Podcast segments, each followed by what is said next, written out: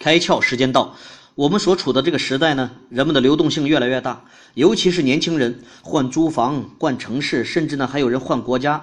今天呢住这儿，明天呢一高兴又住那儿。如果是要买车了、买家具这些大家伙，还真需要呢认真考虑考虑。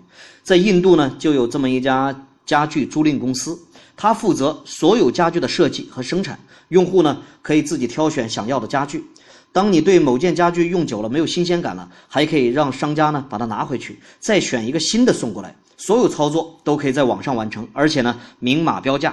这些家具回收后呢，商家还要负责维修和翻新。下次有人租用的时候，你甚至看不出来这张床是全新的还是有人使用过。看来啊，未来一切商业都将快消化。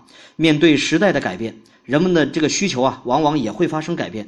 这个时候，谁发现了社会问题，谁就可能呢抓住了商业机会。今天你开窍了吗？更多节目，请扫描封面二维码，关注公众号“开窍”，和更多小伙伴一起来听故事、开脑洞。